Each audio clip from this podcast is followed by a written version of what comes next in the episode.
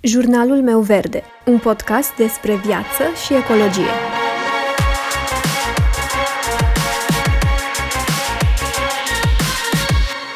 Bună, eu sunt Alexandra și tu asculți Jurnalul meu verde, un podcast despre viață și ecologie.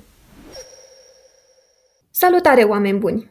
Astăzi începem seria de vorbă cu un Earthfluencer, și cum puteam să încep altfel decât prin a povesti cu una dintre primele persoane din afara cercului meu de cunoscuți, care m-au susținut încă de la primii followeri.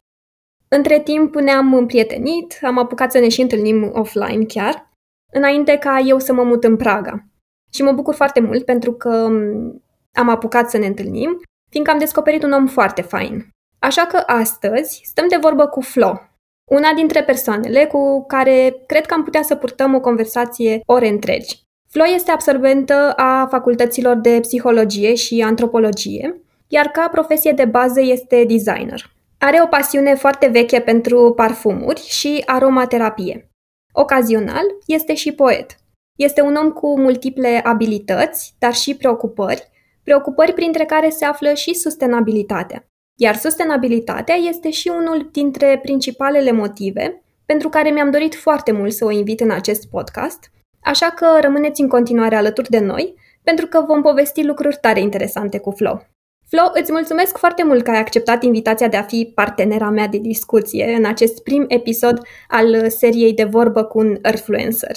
Îți mulțumesc și eu, Alexandra, mă simt onorată și știi că am emoții, sper să decurgă ok totul, pentru că, după cum îți spuneam uh, în cadrul unei conversații uh, personale, este destul de greu să vorbesc în public, dar având în vedere că nu avem nicio cameră asupra noastră, s-ar putea să-mi fie ceva mai ușor și sper să îți ofer răspunsuri uh, pe măsura așteptărilor la ce vrei tu să afli din, din punctul meu de vedere. Și eu uh, trebuie să recunosc că am foarte mari emoții, însă chiar cred că o să fie constructive pentru amândouă. Ce mai faci? La ce muncești în ultima vreme? E o perioadă destul de aglomerată în care lucrez la mai multe proiecte în paralel și dorm destul de puțin. Um, ce să zic, pe partea de business, să zic business, nici nu vine să-i spun business, că eu nu văd ca fiind business ceea ce fac, dar oricum, partea cu lumânările parfumate pe care le creez. Uh, am în plan să dezvolt trei game noi și trebuie să finalizez lucrul la alte două game uh, unde lucrez de vreo două luni.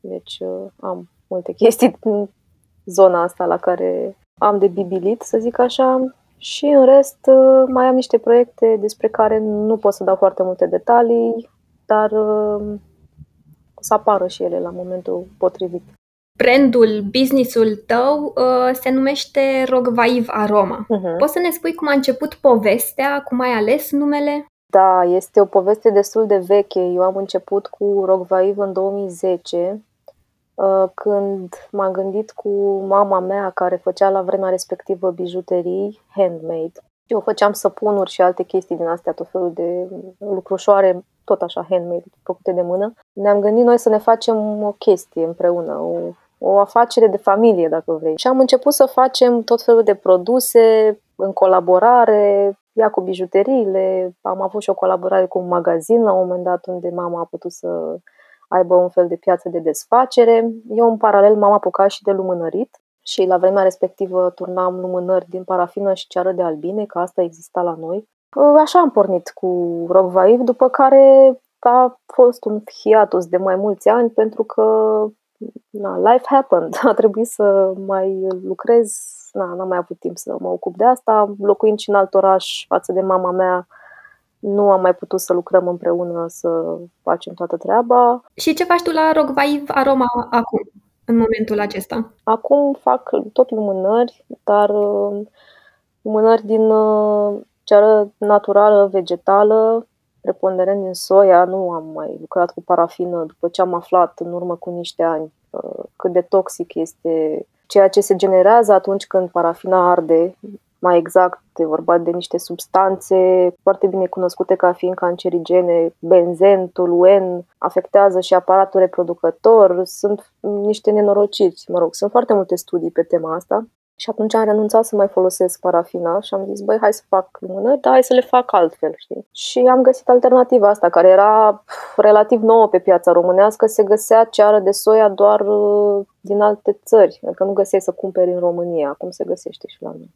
Spuneai mai devreme de uh, substanțele toxice. Da. La ce ar trebui să fim atenți atunci când cumpărăm lumânări? Pentru că majoritatea dintre noi, și eu cel puțin, îmi amintesc că cumpăram lumânări parfumate în funcție de miros. Însă, cum ai zis și tu, unele lumânări sunt uh, toxice, uh, altele costă mai mult decât ar trebui. Cei, ca să înțeleagă mai bine și cei care ne ascultă și pentru mine să înțeleg mai bine. La ce trebuie să fim atenți atunci când cumpărăm lumânări? Ce substanțe toxice să evităm? Ce să căutăm pe etichete? Da, uite, bine că ai întrebat, uh, mai ales în privința etichetei. Este foarte dificil să-ți dai seama ce să alegi, pentru că multe dintre etichetele care se găsesc pe produsele din comerț uh, nu specifică exact ce conține acel produs. Uh, de exemplu, am fost într-un magazin, nu-i dau numele, unde există lumânări din parafină și m-am uitat de curiozitate să văd ce scrie pe spate, unde, sunt, unde teoretic ar trebui să fie enunțate substanțele din care sunt uh, realizate acele lumânări nu erau doar trei chestii, nici măcar nu era precizat din ce fel de ceară este acea lumânare. Nu o să vezi nicăieri precizat la lumânările astea dacă sunt din parafină sau dacă e ceară vegetală adăugată, cu excepția cazului în care vor să facă un fel de greenwashing și au acele lumânări un anumit procent, de obicei foarte mic, de ceară vegetală și o să specifice pe etichetă with pure soy wax, cu ceară pură de soia sau ceva de genul, ca să-ți atragă ochiul să zici, a, bun, asta e eco-friendly, o cumpăr pe asta. Dar, de fapt, nu este produsul 100% din ceara aia pe care o menționează ei pe etichetă. Dar, în rest, nu vei vedea uh, precizat. Uh, o să vezi anumite substanțe chimice uneori uh, scrise acolo mărunt pe etichetă, nici nu vezi bine să citești, trebuie o lupă să te uiți. Și o să vezi niște chestii de astea, butil, clorhexil, acetat, uh, niște uh, cuvinte din astea foarte greu de pronunțat, care în general sunt alergeni, talați, pot să fie unele dintre ele, dar evident, fără o educație în domeniul ăsta, fără să știi chimie, nu ai de unde să știi exact ce reprezintă acele substanțe. Și în plus, nu foarte multă lume stă să citească etichetele. Dar revenind la ce m-ai întrebat în primă fază, Cred că este esențial să avem grijă să nu cumpărăm lumânări cu fitil uh, care să conțină plumb. Pentru că, din păcate, în uh, China și în Taiwan încă se fabrică lumânări cu fitile din plumb. Adică nu din plumb integral, dar au în uh, fitilul respectiv din material textil integrat un anumit fir din plumb care întreține arderea, dar este foarte, foarte nociv pentru sănătate în momentul în care se emană în aer microparticule de plumb.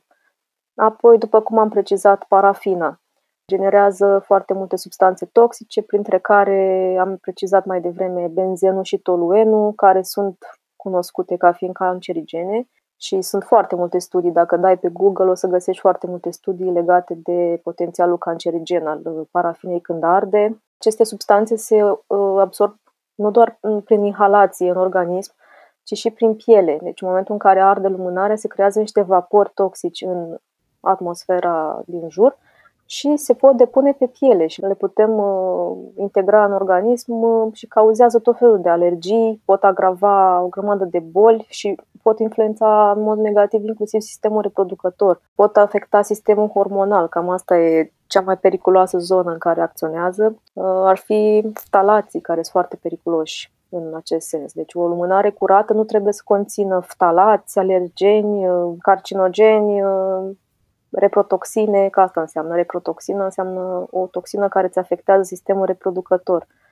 Este foarte greu să găsești uh, produse curate în uh, magazine. Cel mai ok pentru sănătate este să cumpărăm lumânări din ceară de albine pură.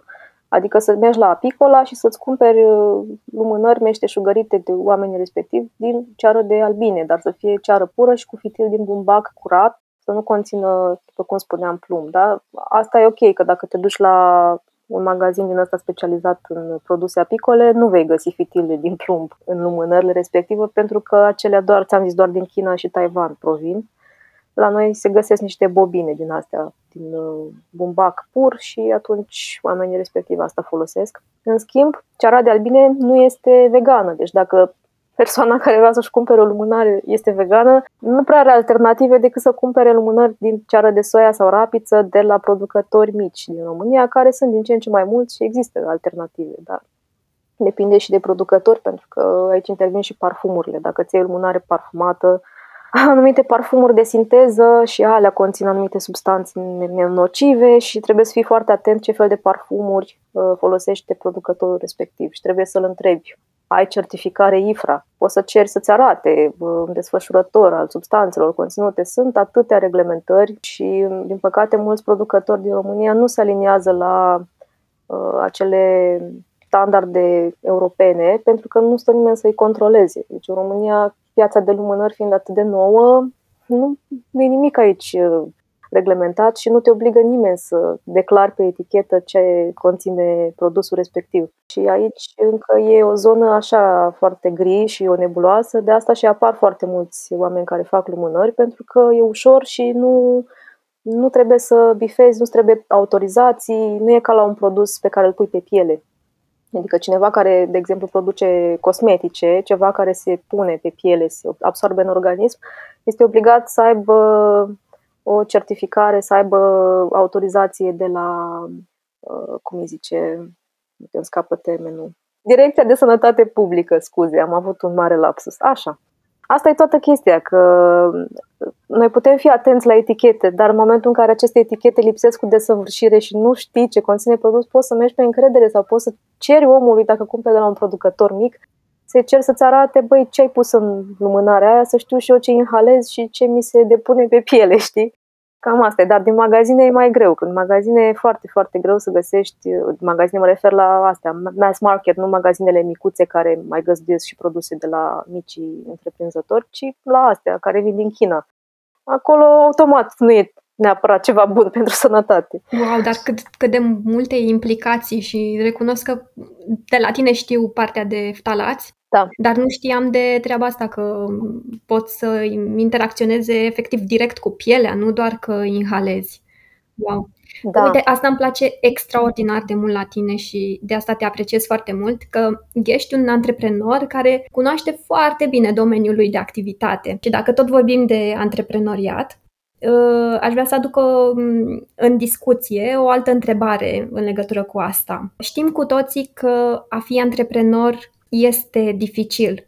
Dar cum e să fii un antreprenor și să mai și încerci să fii eco pe deasupra? În primul rând îți mulțumesc că mă vezi ca pe un antreprenor. Eu încă nu mă văd ca pe un antreprenor pentru că mi se pare că sunt așa un artist care meșteșugărește ceva și întâmplător uh, sunt niște oameni care înțeleg ce face și vin și oamenii pe lângă el acolo. adică, asta. adică eu oricum văd cam așa o mică comunitate cu niște oameni uh, foarte drăguți și foarte mișto cu care am niște discuții foarte faine și e un fel de simbioză din asta, nu știu, nu, nu văd ca pe un antreprenor, adică nu mă văd ca pe persoană uh, dintr-un mediu de afaceri, știi, e foarte greu, încă n-am reușit să mă aliniez la chestia asta, poate voi reuși într-un viitor, dar nu prea se raliază la caracterul meu.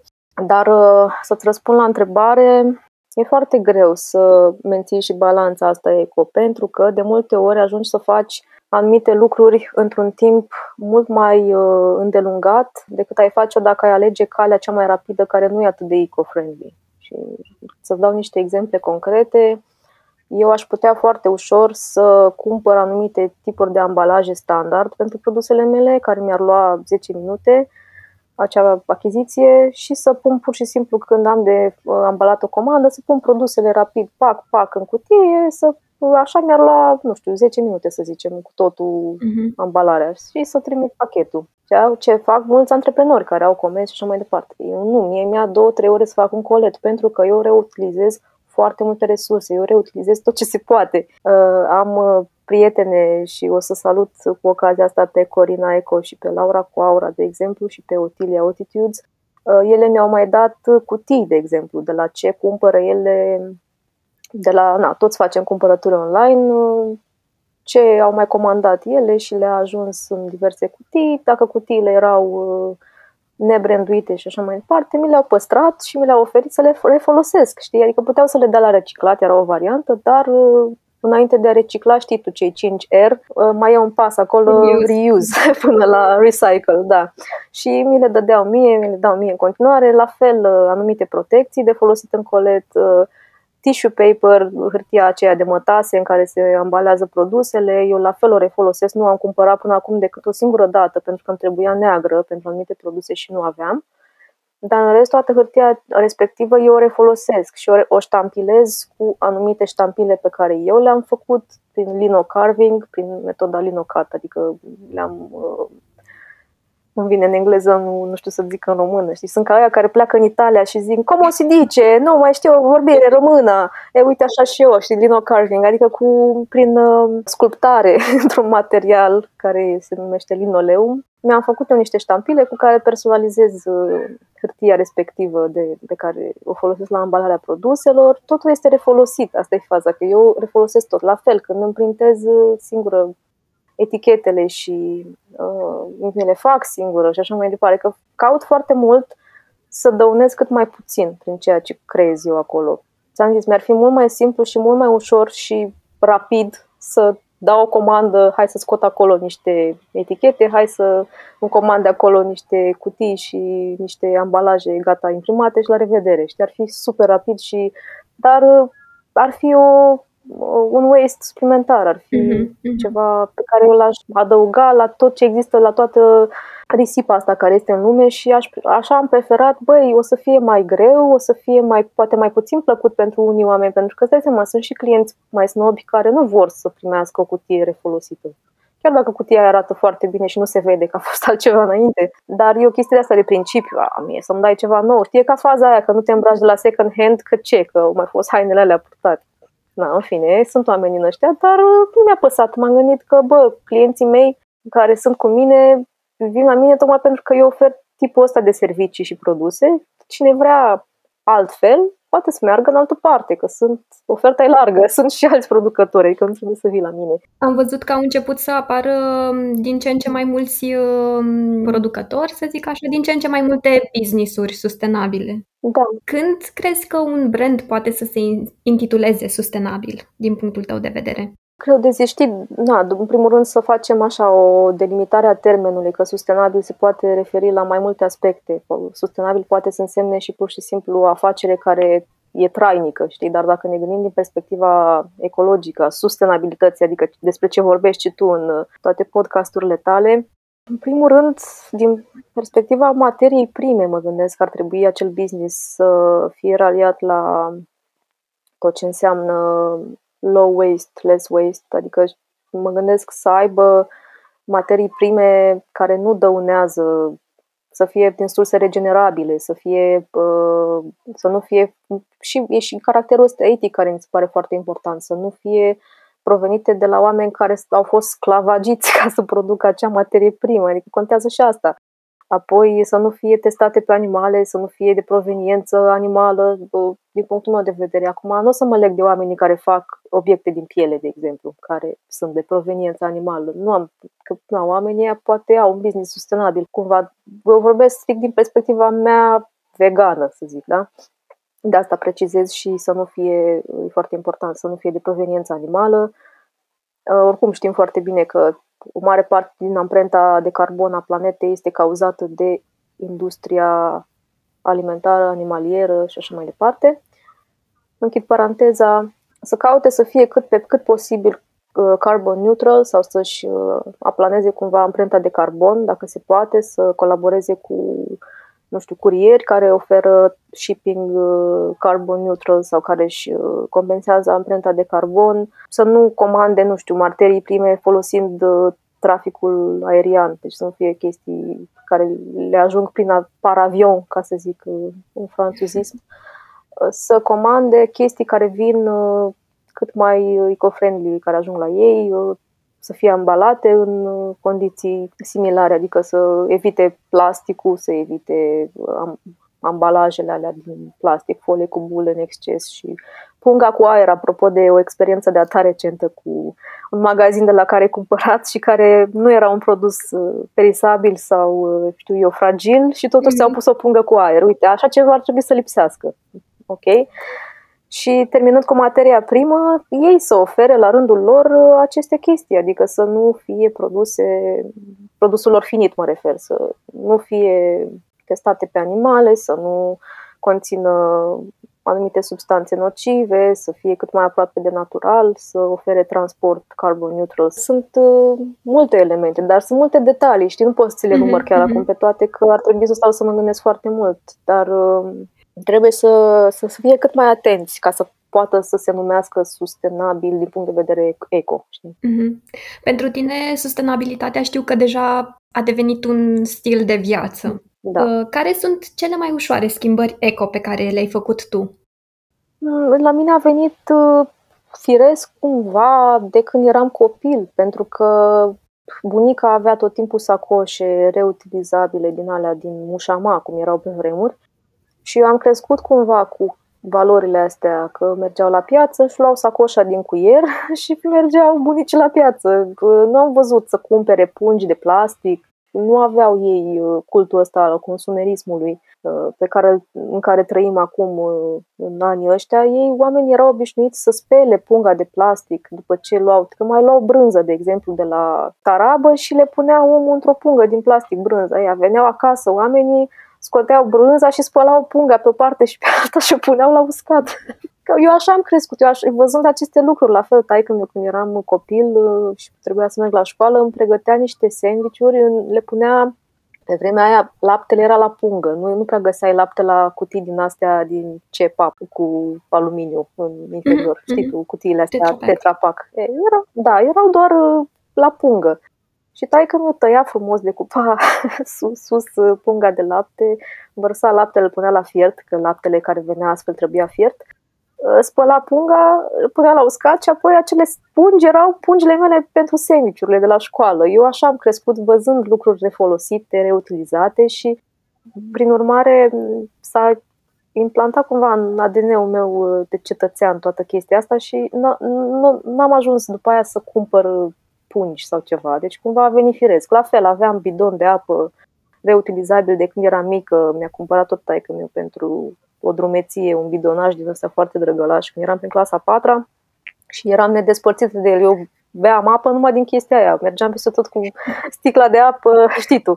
Și așa, adică la mine n-a fost uh, un parcurs, uh, nu m-am hotărât la un moment dat, am, n-am zis ceva de genul, vai, cât dăunăm planetei, trebuie să mă opresc de la aceste obiceiuri și să încep altfel. Așa m-am format și am fost pasionată de zona asta de mic copil. În clasa întâi mă uitam la Captain Planet, care era desenul meu animat preferat și acolo fix astea erau valorile, să protejăm planeta, să protejăm resursele și m-a, m-a pasionat dintotdeauna și la școală mi-a plăcut foarte mult geografia, biologia, tot ce e viu, natura, animalele. Am crescut la țară o perioadă Mie mi s-a părut firesc să nu dăunăm în jur și întotdeauna am căutat metode și pe măsură ce m-am dezvoltat ca om și m-am maturizat, am căutat metode să nu contribui la poluare, la ce e rău. Adică știu că toți dăunăm, vrând nevrând, într-o măsură mai mică, mai mare, dar să caut să minimizez acest impact al meu personal asupra mediului. Au fost și momente în care ai conștientizat că vrei să faci o anumită schimbare eco și că ți-a fost foarte greu? Ai considerat o schimbare eco grea? Da, când trăiești în familie cu mai mulți oameni în casă, să zicem, și vrei, na, vrei să impui cumva, ai vrea să impui cumva un anumit standard de viață cât mai uh, waste free, știi, să mergem într-o zonă spre zero waste, dacă se poate. Oricum, zero waste e o utopie oarecum, exact. dar să mergi cumva cât mai less waste, să nu, știi, e foarte greu să, să le impui altor oameni din, din familie, cum e în cazul ăsta. Băi, nu mai ai cumpăra aia așa, știi, nu poți să-i spui omului că apar ca un căpcăun din ăla, știi? Băi, nu mai faci aia, nu mai faci aia, nu poți, nu poți, trebuie să fii foarte finuț când sugerezi anumite schimbări uh, de implementat oamenilor din jurul tău. Deci eu m-am lovit mai mult. Deci eu dacă aș locui singură, de exemplu, și aș fi numai eu, eu n-aș avea nicio problemă, n-aș avea mare gunoi, nu prea ar fi chestii. E mai greu când stai cu alți oameni care nu sunt neapărat raliați la aceleași valori și nici nu poți să le impui că îi respecti și nimic venit cu forța nu este ok. Adică orice bine pe care îl faci cu forța e egal un rău. și atunci trebuie să fii foarte diplomat și să găsești să navighezi puțin apele în jurul unor principii și să vezi cum poți să adaptezi la situația în care te găsești. A, aici am găsit eu dificultăți, aici m-am lovit, dar în, în parcursul meu personal nu cred că am avut foarte mari dificultăți, pentru că la mine e simplu să evit anumite ambalaje, nu sunt un om foarte pofticios, mm-hmm. nu vreau mm-hmm. să ai un anumit produs care e doar în ambalajul respectiv, pot să mănânc altceva, adică nu am probleme de genul. Am zis, mai cred în raport cu alții. De ce te întreb? Uh, de foarte multe ori îmi uh, scriu oameni că uneori se simt ca și când toată treaba asta cu a fi mai eco pare un fel de muncă în zadar. Și, într-adevăr, sunt o grămadă de oameni care nu dau doi bani pe sustenabilitate, sunt alții care tratează sustenabilitatea ca pe un topic important de bifat în lista de content, uh, alții care se autointitulează lideri în sustenabilitate, dar vorbesc din ani în Paști despre Corect, acest da. subiect. Mm. Și toate lucrurile astea, mie cel puțin, îmi uh-huh, dau impresia că um, anulează eforturile pe care noi ceilalți le facem. Și nu doar atât. Ce mi se pare și mai grav este că um, ne amplifică și mai mult stările de anxietate și ne simțim din ce în ce mai neputincioși. Pentru că vedem cât de multe sunt de făcut, dar uh, că oamenii, instituțiile, companiile tratează superficial lucrurile astea sau problemele. Și atunci mă întreb cum ar trebui să abordăm această anxietate ecologică. Da, bine punctat. Este, cum să zic, eu nu sunt uh, cel mai potrivit om uh, pe care să-l întrebi o chestie de genul, pentru că eu nu sunt foarte optimistă cu privire la ce se întâmplă. Uh, eu sunt deja convinsă că nu vom schimba noi lumea și planeta, oamenii ca noi care trăiesc, caută să trăiască mai curat și să impacteze cât mai puțin mediul. Adică nu cred că suntem suficient de mulți încât să înclinăm balanța. Și uh, tendințele la nivel global, nu vorbesc de România, eu mă uit ce se întâmplă peste tot în lume. Tendințele sunt uh, în direcția opusă și oricum poluarea a ajuns deja la un nivel la care nu mai poate fi, nu mai este reversibil nimic. Adică totul de acum va duce spre o degradare în timp. De asta cumva îi înțeleg și pe cei care spun pe, după principiu nu se face floare cu o primăvară, știi, cu ce încercăm noi să facem. Înțeleg și pe ei că sunt deznădăjduiți sau pornesc din start cu principiu că, băi, ăștia toți ecologiștii se luptă cu morile de vânt și oricum totul e degeaba și oricum o să se distrugă tot. Da, cam asta e adevărul, adică nu vreau să tai aripile nimănui, dar eu, mai e o chestie pe care o, o admir foarte mult la un prieten, el mi-a zis, băi, eu îmi fac, eu îmi fac treaba mea, eu îmi bifez, uh, eu știu că am făcut chestia asta, mai departe nu depinde de mine, dar măcar am, știu că am încercat, am vrut să fac o diferență, dar fac cât pot. Ce nu pot să fac și nu depinde de mine, nu sunt răspunzător pentru chestia respectivă. Mm-hmm. Și mm-hmm. discuția cu el era în contextul în care el ducea la reciclat în urmă cu mulți ani, că na, eu și prietenii mei reciclăm din 2006. Ducea la reciclat niște chestii și era discuția că ok, dar de acolo de unde ești sigur că produsele respective se reciclează și că omul stătea, spăla borcanele, le punea curate, după cum știm că nu se pot recicla anumite obiecte cu resturi alimentare pe ele, era foarte conștiincios și pierdea foarte mult timp din viața lui să pregătească aceste obiecte pentru reciclat. Și i-a zis cineva, mă, dar ce tot le bibilești atâta și le pregătești, că oricum nu le reciclează nimeni, le ia mașina pe toate și se aruncă și se murdăresc acolo în container și... Și asta a fost replica omului. Măi, eu fac tot ce pot. Eu știu că mi-am făcut treaba mea. Dacă fiecare om ar gândi așa, ca prietenul ăsta al meu, îți dai seama în ce lume mișto am trăit. Până atunci, da, da, da. Pe, pe, pe același principiu ca și el merg uh, și eu. Știu că îmi fac uh, treaba mea, bucățica mea. De acolo câte persoane vor fi impactate de munca pe care o depun eu, rămâne de văzut. Da, și revenind la ce ai întrebat apropo de anxietate, uh, atunci când trăiești mai curat, să știi că poate fi foarte liniștitor și pentru psihic. Adică tu, în momentul în care ai hotărât să trăiești curat, măi, nu mai vreau să am generez atâta gunoi, să contribui. E un fel de alinare psihologică ce intervine în mindset-ul tău. Că te simți cumva mai bine. Băi, uite, na, astăzi n-am contribuit la generarea aia de deșeuri interminabilă și la ce se întâmplă. Astăzi n-am, astăzi n-am mâncat carne, uite, n-am, știi, n-am omorât, n-am contribuit la măcelărirea acelor ființe nevinovate care sunt, mă rog, nu intru în detalii, că mă apuc să plâng în podcast. Dar anxietatea poate fi alinată, pe de o parte, de... E o sabie cu două tăișuri. Poate fi alinată de un stil de viață sustenabil în, în sensul ecologiei, dar poate fi și o anxietate agățată, trigăruită de momentul în care vezi că faci foarte multe chestii și nu simți că au un rezultat în uh, comunitatea ta, în mediul înconjurător, în lume în general și te poate dărâma. Contează foarte mult și cum ești tu clădit ca om și cum, cât de realist ești și când pornești la drum, pe drumul ăsta, cât de realist îți setezi așteptările și cum te raportezi la lume în general. Contează foarte mult. Uh, fine-tuning-ul ăsta pe care ți-l faci. Scuze că tot bag termeni în engleză, dar mi-e foarte greu să găsesc corespondență în limba română care să descrie exact. E ok, e ok. Reglaj fin, dacă vei, dar vezi, nu sună la fel de bine. Um, spuneai mai devreme de uh, greenwashing. Aș vrea să ne întoarcem un pic la da, partea de da. greenwashing, că mie mi se pare un uh, topic foarte fierbinte. Uh, cum faci tu să te păstrezi calmă, dacă te păstrezi calmă, în momentul în care vezi astfel de situații de uh, greenwashing?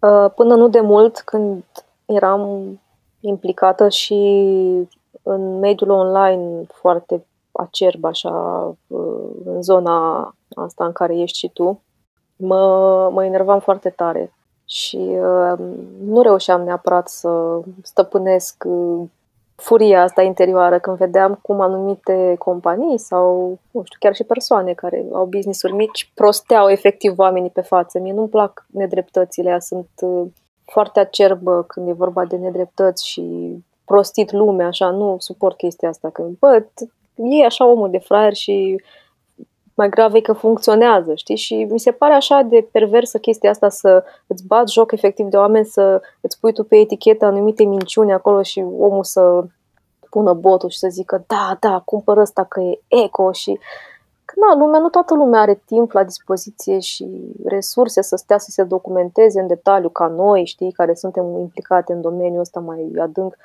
și să știe ce cumpără acolo. El e om de bună credință, ia ca atare ce i-a zis producătorul, știi?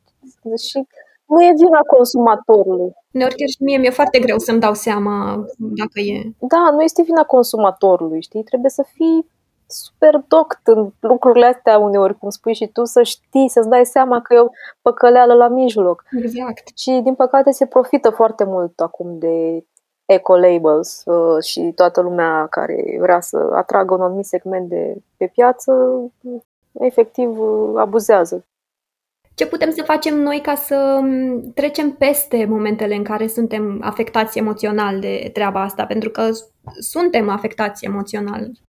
Nu sunt în măsură să recomand pentru că nu reușesc eu cu mine, știi? Nu pot să fiu cizmarul ăla uh, cu cu cizme rupte la care vine toată lumea să-și cârpească. Eu nu pot să acționez din postura asta pentru că nu sunt ok eu cu mine din punctul ăsta de vedere și ar fi nedrept și ipocrit să mă apuc să le recomand altora cum să procedeze. Este greu să găsești un balans interior și cred că există o rețetă adaptată la fiecare individ în parte, că toți avem particularitățile noastre. Nu cred că e ceva general care să funcționeze așa la toată lumea. Personal, pot să vorbesc doar din perspectiva mea, personal am reușit cumva să mă echilibrez și să nu mă mai afecteze când văd astfel de lucruri și m-am detașat cumva și mă concentrez mai mult pe ce am eu de făcut și încerc să livrez eu produse ok și care să respecte anumite standarde și să mă uit mai puțin la ce fac alții. Adică inevitabil le vezi, nu e ca și cum stăm și le căutăm, știi, hai să vedem unde e greenwashing. Îți apar, că na, ai tot mhm. felul de reclame care rulează, dar când le văd încerc să nu mai zăbovesc atât de mult uh, asupra lor precum pățeam anterior, că mă afectează efectiv și îmi dau seama că e o porcărie și trec peste. Așa cum e plin de mizerie în lumea asta în toate domeniile, așa este și aici. N-ai ce să faci. Este mersul lucrurilor și cumva trebuie să acceptăm și să învățăm să discernem. Asta este de fapt. Asta aș recomanda de fapt oamenilor să învețe, să facă diferențe între bine și rău, pentru că mie mi se pare în ultimul timp că tot mai mulți oameni au dificultatea asta între bine și rău, nu în sens de noțiuni filozofice, în sens de chestii aplicate în produs, să vezi un produs bun și un produs care nu e bun, știi? Nu știu, parcă s-a, s-a întâmplat ceva și percepțiile oamenilor au fost foarte mult întinate și foarte mult uh, agresate de-a lungul anilor și uh, e un maglavais așa de chestii și omul nu prea mai înțelege ce să cumpere, ce să nu cumpere. da, de asta, uite, un podcast de genul ăsta e foarte util pentru oameni care sunt un pic poate confuzi. Uh, na. Pe tine ce te-a ajutat să te educi în zona asta? Nu știu, poate niște cărți pe care le-ai citit, niște oameni pe care i-ai urmărit. Um, oameni mai puțin urmărit, dar am, da, am citit și cărți, am citit și destul de multe cărți în domeniu și prin prisma facultății, că ai spus tu la început când m-ai prezentat că am absolvit și antropologia și în, în timpul facultății, în cei trei ani, am citit exclusiv cărți de non-ficțiune din domeniu, deci am citit politică, sociologie, antropologie, îți dai seama, istorie, toată zona respectivă. Și am dat într-adevăr de niște cărți care m-au, uh, nu că mi-au modelat neapărat modul de a gândi sau, dar au, mi-au confirmat niște chestii pe care eu deja le știam la nivel intuitiv. Au venit cu argumente de ordin științific pentru a sprijini anumite idei pe care eu oricum le aveam și cumva mi-au validat anumite repere. Dacă vrei niște exemple... Chiar vreau să te întreb niște exemple. da, da, da. Uite, îl recomand pe John Uri, se scrie U-R-R-Y. John Uri are două cărți foarte faine, uh, After the Car și Societies Beyond Oil, deci după mașină și societăți uh, dincolo de petrol. Numai că nu sunt astea, nu le găsești, pe astea nu le găsești traduse, le găsești doar în uh, limba engleză. Dar dacă e să mă gândesc și la niște oameni traduși la noi, să mă gândesc un pic, ar fi niște cărți. Uite, E o carte foarte faină scrisă de Michael C. Rupert, care e tradusă la editura Seneca. Se cheamă În prag de colaps, uh, traducerea de la noi. Și ar mai fi, să mai gândesc așa... A, uite, apropo, mai e una foarte mișto la uh, editura Art din colecția Sapiens. Uh, Verde uimitor e scrisă de doi italieni, Stefano Marcuso și Alessandra Viola și aia e foarte faină. Sunt foarte multe cărți în domeniu care na, pot fi abordate și din care putem învăța multe, la fel cum sunt și documentare, foarte multe. Adică tu oricum uh, știu că vei prezenta uh, din ce în ce mai multe. Așa, am, am eu senzația că am văzut că tot îți cumperi cărți și uh, așa mai departe, urmărești, nu vreau să... Nu am mai cumpărat până la urmă. Nu am mai cumpărat? nu am mai cumpărat. nu. Mă țin de challenge să nu cumpăr anul ăsta, o să le cumpăr anul viitor. Ah, foarte bine, foarte bine. Da, dar poți citi online, adică găsești foarte multe informații peste tot. Eu, din ce ți-am, de, ce, tot ce ți-am spus acum, de exemplu, cărțile astea, doar pe una dintre ele o am în uh, format fizic și am luat-o din anticariat. Eu nu încurajez uh, nici în uh, privința cumpărat, cumpăratului de cărți, nu încurajez risipa nici acolo. Dacă puteți găsi titlul ăla la anticariat, ok, luați-l. La fel putem citi online, avem dispozitive, e ok. Dar știi că sunt unele persoane care se bucură în momentul în care își comandă da, cărți, da, e un se bucură că sunt învelite da. în plastic, deci eu n-am să înțeleg niciodată treaba asta. Da. Uh, na, păi, e o percepție din asta, apropo de curat, că omul are impresia că e ferit de bacterii sau ceva de genul. Nu știu exact cum, cum, se, cum, cum e mindset-ul în cazuri de genul. Uh, dar mai e un aspect, mai e chestia asta că sunt oameni care preferă să citească în format fizic sau nu pot să citească electronic pentru că uh, nu sunt obișnuiți și e senzația aceea de a avea o carte în mână și mirosul cărții. Sunt anumiți factori care determină un om să prefere o carte în format fizic și să o țină și e o altă experiență a lecturii, într-adevăr. Eu pot să înțeleg. Eu n-am nicio problemă, n-am întâlnit, dar mi s-a spus, mi-au spus multe persoane că au Uh, dificultatea asta în a citi e-books și preferă cărțile în format fizic. Și atunci, na, înțelegi omul, nu poți să... Ce să faci? nu poți să... Apropo de ce spuneam, când trăiești într-o familie, în casă, cu oameni, nu poți să le impui. Nu mai, ia nu mai cumpăra tu cărțile alea fizic, ia, cumpărăți uh, e-books, că ai Kindle. Nu, nu există. Trebuie lasă omul în pace. La urmă urmei, știi, ajungi să pui în balanță ce mai dăunător. Lipsa de cunoaștere, lipsa de knowledge, omul care nu are acces la informație, la educație pe care o anumită carte ți-o poate furniza sau faptul de a cumpăra o carte care, din cauza căreia au fost uh, decapitați uh, cinci copaci și s-a consumat atâta apă și amprenta de carbon e atâta. Și înțelegi ce zic, nu? Da. Da, bine, une, unele persoane militează așa, pe un anumit subiect non-stop, te toacă doar pe un, pe un anumit subiect Uh, și de cele mai multe ori sunt fixate doar pe subiectul ăla și nu cunosc întreaga problemă, întregul context. Da, da. Mi se pare foarte fascinant să ne fixăm numai pe, pe o problemă. Da, eu cred că fiecare face cum poate și să știi că de multe ori sunt intenții foarte pozitive în spatele acestui, acestui tip de manifestare. Uite, chiar am avut o, o contradicție cu o tipă din online. Uh, întrebasem eu pe cineva, pe cineva, întrebasem așa la modul general dacă țin oamenii ăștia țin o agenda, un bullet journal sau preferă să nu, sau mă rog, o chestie de asta. Și mi-a răspuns o tipă, dar foarte enervată, așa și foarte vehemente, că domnule, ea preferă să nu taie copacii. și își ține tot un Google Calendar și tot așa. Și eu i-am explicat așa pe larg că da, ok, dar există și variante de agende din hârtie de piatră. Bineînțeles, nu știa, am explicat eu ce și cum, i-am dat și niște exemple de branduri care propun agende din hârtie de piatră. Avem un brand din ăsta chiar și în România, la Cluj.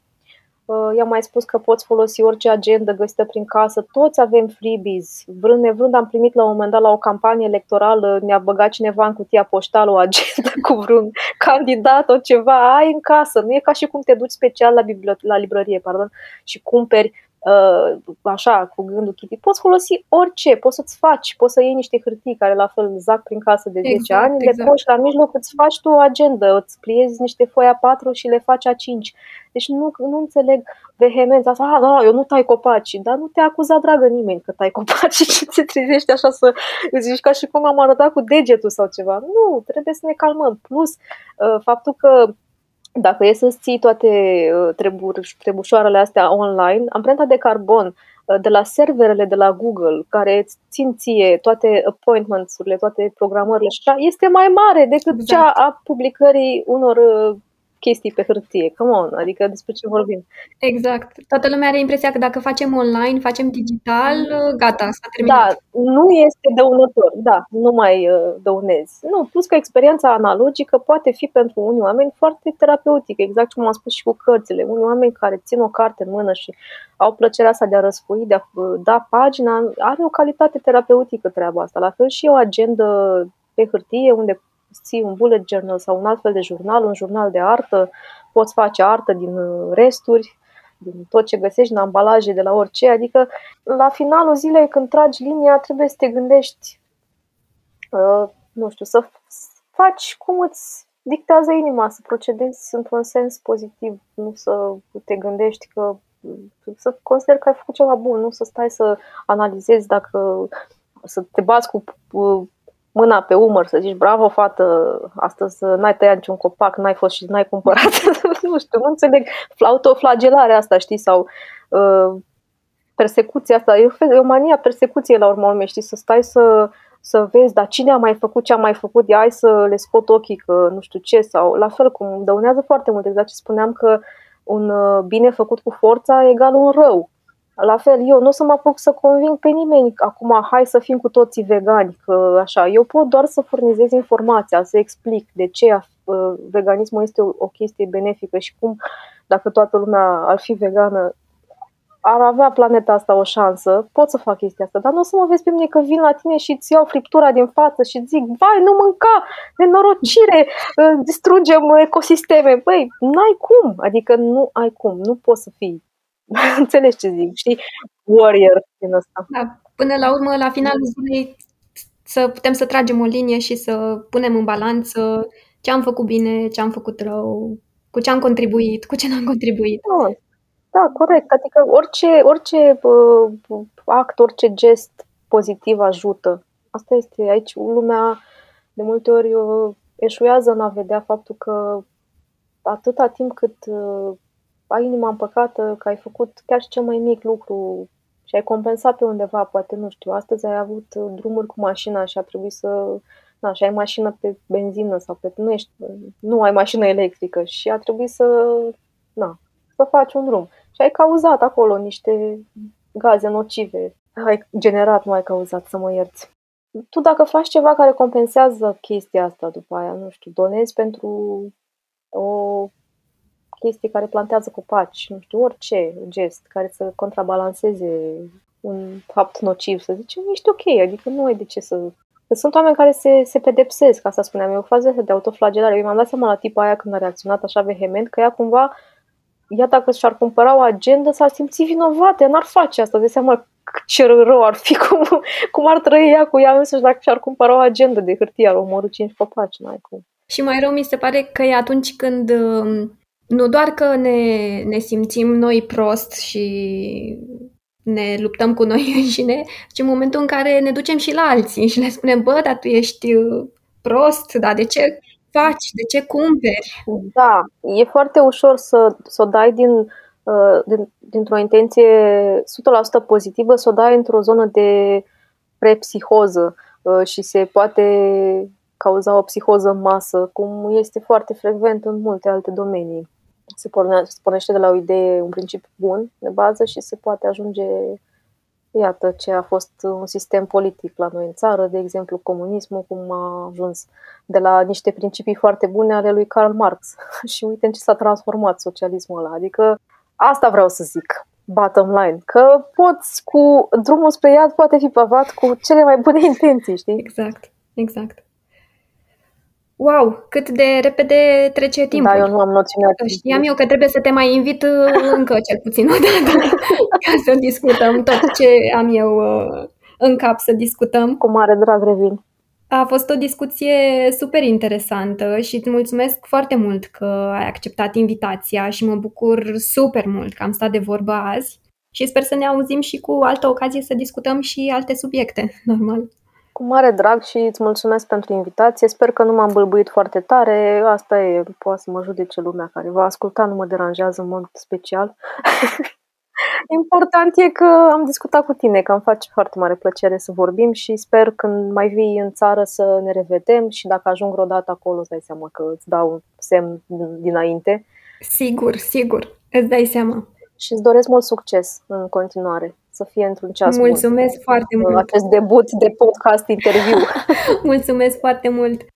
Uh, sper că și vouă celor care ne-ați ascultat vi s-a părut interesant. O puteți urmări pe Flo și munca ei și puteți comanda din creațiile ei pe contul de Instagram Rogvaiva Roma. Corect, Flo?